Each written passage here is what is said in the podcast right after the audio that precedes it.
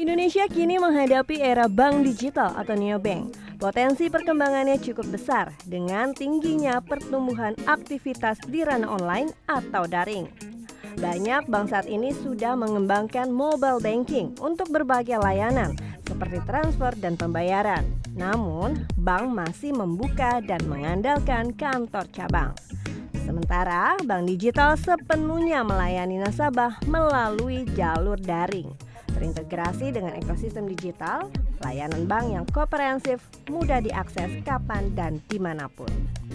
Tahun 2021 menjadi tonggak penting bagi industri finansial. Seiring perkembangan teknologi, bermunculan bank digital. Mereka hadir di saat industri perbankan juga mencatatkan kenaikan transaksi digital, terlebih di masa pandemi COVID-19. Menurut catatan OJK, setidaknya ada 14 bank digital di Indonesia, baik yang tengah dalam proses menuju go digital seperti Alobank Indonesia maupun yang sudah menyatakan diri sebagai bank digital seperti Genius, Woke, Digibank, kemudian Bank Jago, Bank Aladin Syariah, dan juga TMLW. Pengamat ekonomi menilai bank digital punya potensi besar dilihat dari jumlah unduhan pada 2019 hingga 2020 yang meningkat 7 persen. Belum lagi perbankan konvensional yang secara bertahap bertransformasi ke bank digital.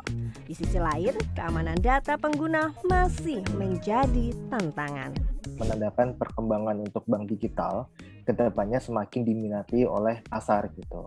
Dari sistem keamanannya memang belum bisa dikatakan aman. Bahkan untuk uh, lembaga instansi pemerintah yang resmi pun bisa kebobolan data atau terjadi kebocoran data. Nah ini yang yang saya rasa sih tantangan ke depannya bahwa trust masyarakat untuk bank digital juga harus dibangun dari uh, keamanan datanya.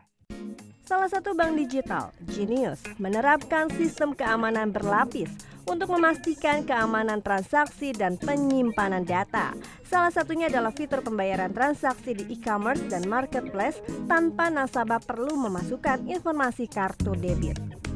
Coba bantu dengan memberikan alat transaksi yang lebih aman lewat Genius Pay, Uh, jadi kita cukup masukkan cash tag aja, tapi otorisasinya tetap ada di aplikasinya kita atau di handphone kita gitu ya.